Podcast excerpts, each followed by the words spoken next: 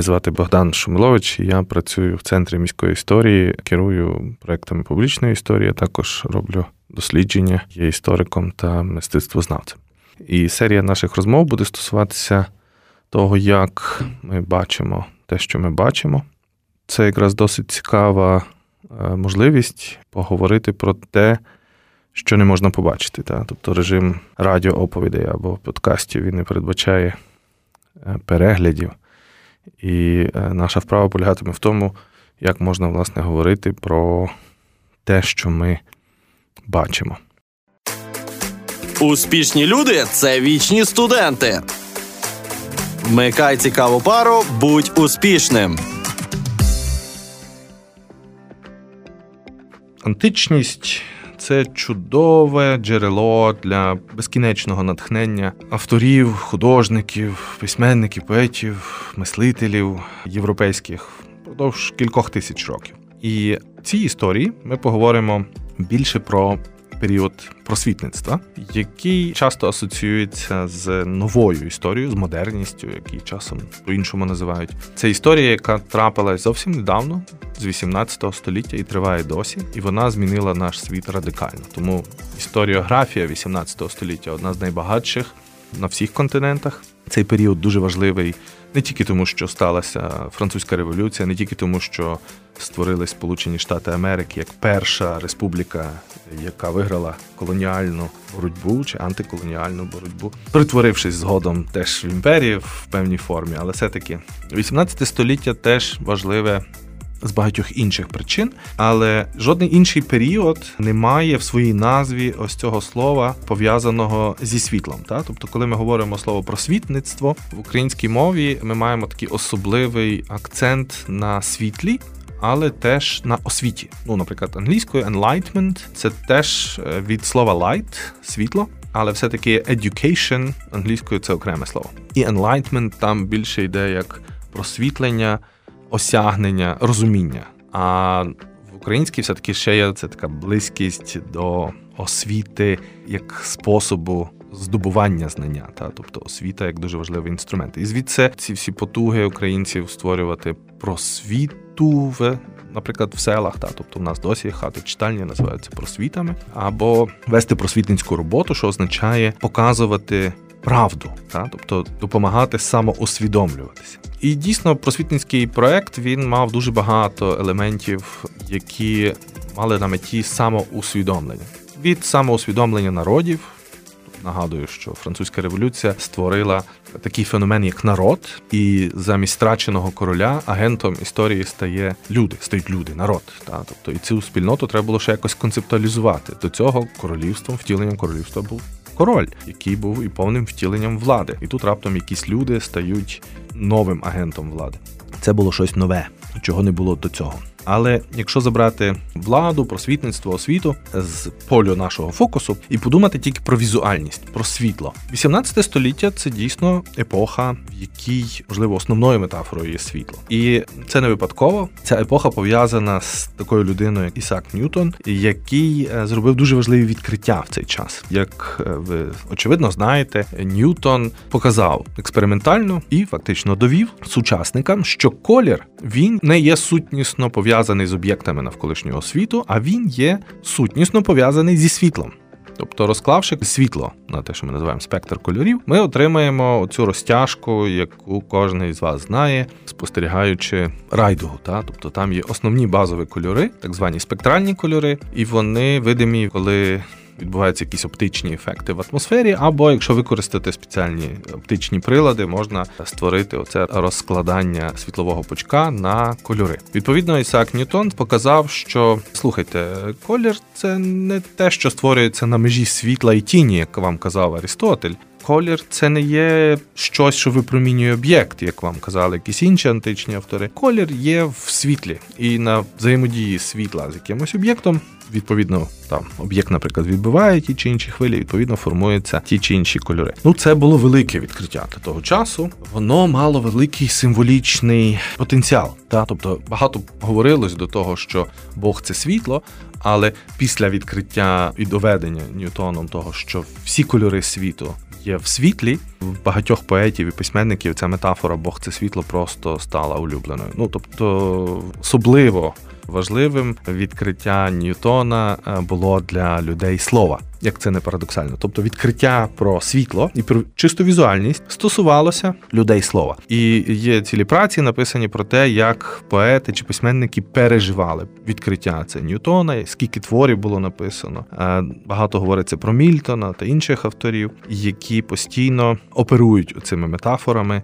Бога, світла, світло, яке несе знання, розуміння, світло, яке відкриває нам світ, світло, яке є втіленням всіх кольорів, всіх аспектів цього світу. І парадокс полягає в тому, що якщо відкриття Ньютона повпливали на людей, які практикували мистецтво конструювання слів і текстів, то в меншій мірі повпливали на людей, які практикували мистецтво конструювання зображень, картин. І тут є особливість, та тобто художники, які працюють з зображеннями, вони працюють в рамках певних конвенцій.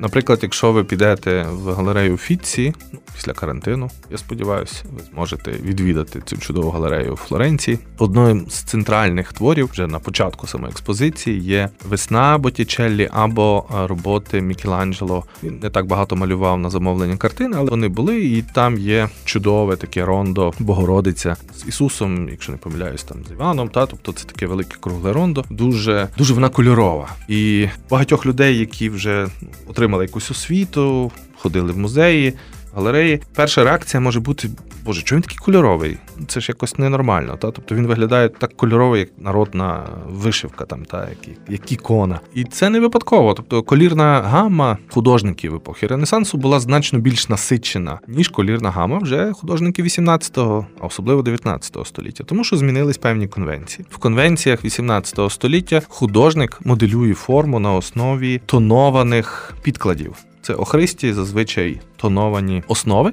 Це вже не дошка, переважно полотно, на якій поетапно вибудовується об'єм. Художники уникають малювати взагалі білий колір. Білий колір він надто контрастний, він надто стріляє. І картина гармонійна. Картина вибудовується на на основі не більше трьох кольорів, і переважно на, на різних півтонах і відтінках. Для чого це робили? Бо переконання було в цей час, що картина має бути гармонізована. Вона має бути зв'язана так, щоб було приємно на неї дивитися, щоб кольори не стріляли, щоб вони тебе не турбували, щоб вона була такою, можливо, ліричною, можливо, і драматичною, але взагалом вона має бути витримана. І цільна, витримана в певному тоні і цільна, і це називалася була така теорія гармонійного. Та? Тобто ця теорія гармонійного, вона, власне, домінувала всередині 18 століття. Більше того, в 18 столітті, от в епоху просвітництва, поширюється практика мандрівок. Та до цього мандрівки це була нормальна риса для аристократів, тобто будь-який там, наприклад, британський аристократ, для того, щоб осягнути хорошу освіту, мусив проїхати великим туром по важливих місцях античності, тобто по важливих європейських місцях, і це тривало роками жити тут, трошки там, трошки там, та рухатись, переміщатись, дивитись, поглядати, вивчати, купувати картини, вивчати античність, архітектуру, скульптуру і так далі. Але вже в 18 столітті мандрування стає частиною практики простих людей. Ну, скажімо так, буржуа, селянам ще нема особливо чого мандрувати, але буржуа, які якби кидають виклик владі, особливо після французької революції, так тобто вони владі я маю на увазі старому режиму, королівському режиму, аристократам і буржуазія вони теж починають мандрувати.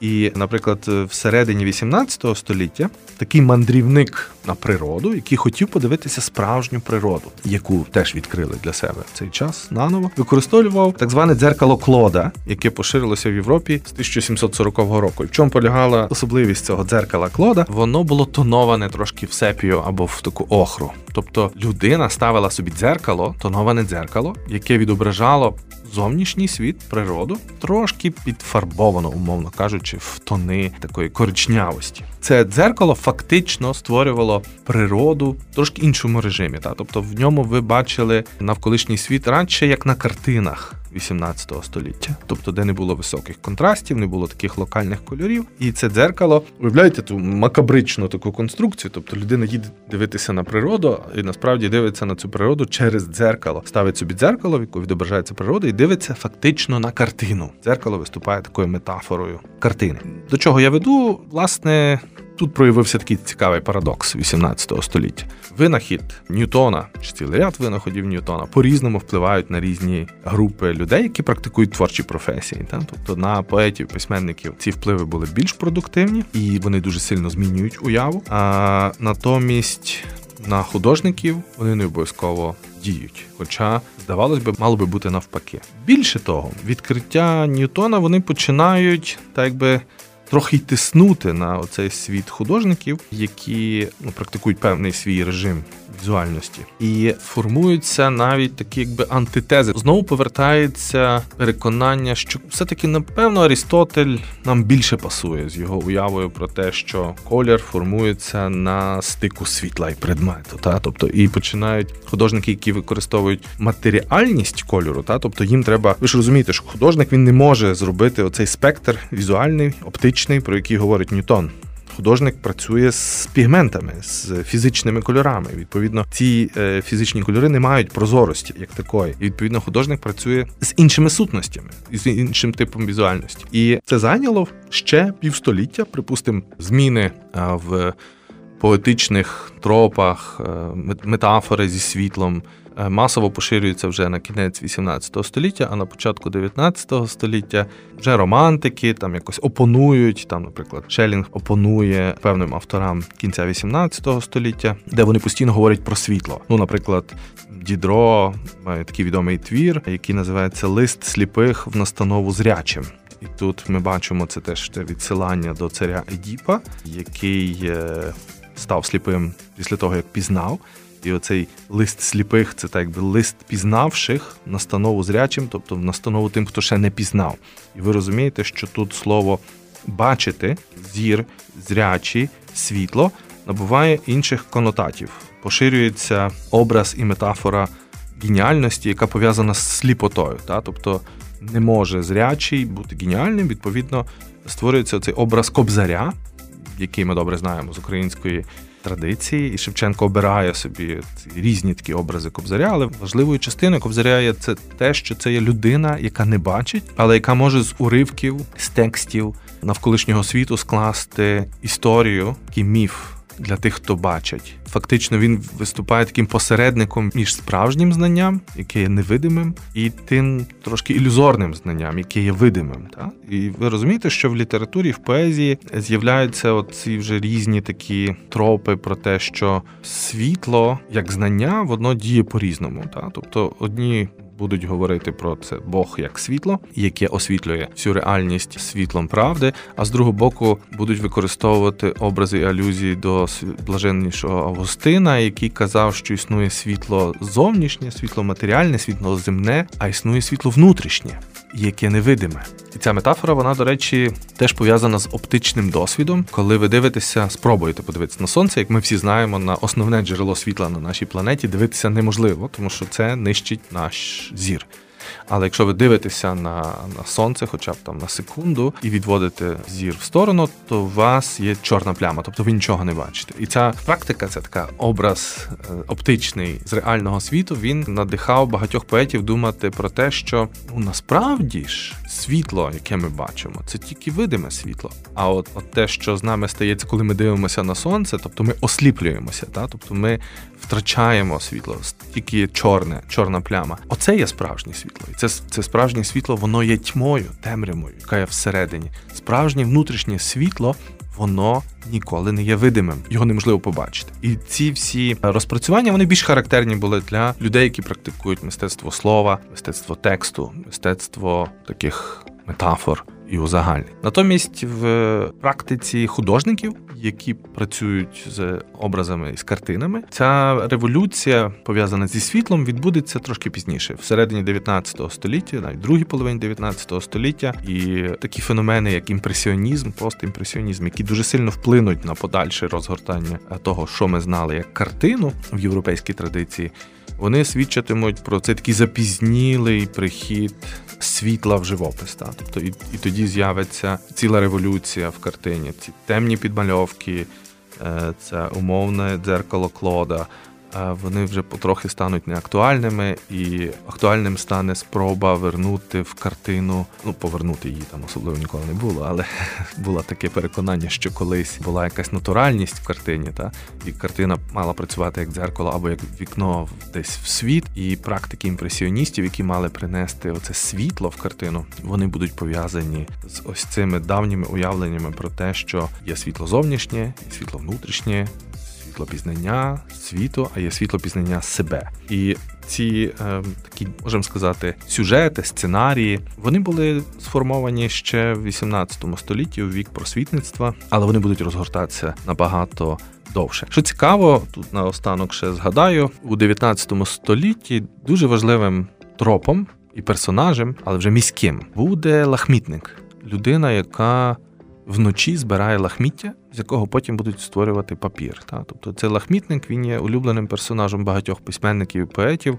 Бодлер дуже любить образ лахмітника. Він навіть вважає, що поет такий як лахмітник. Ну, лахмітник можна його сприймати трошки як алюзію до кобзаря. Та? Тобто, це людина, якщо кобзар сліпий, він має проводиря і він переказує якісь історії зрячим, маючи ось цю мудрість незрячого, то лахмітник працює вночі. І ми бачимо, що тут є оця метафора зрячого, незрячого, вона переноситься на день ніч. В день, коли буржуазія працює, заробляє свої гроші, лахмітника немає. Він виходить вночі, і вночі він збирає якісь скарби міста, тобто сміття. Але лахмітник, працюючи в темряві, має особливий зір, який дозволяє йому знайти оцей момент, коли сміття можна перетворити на золото.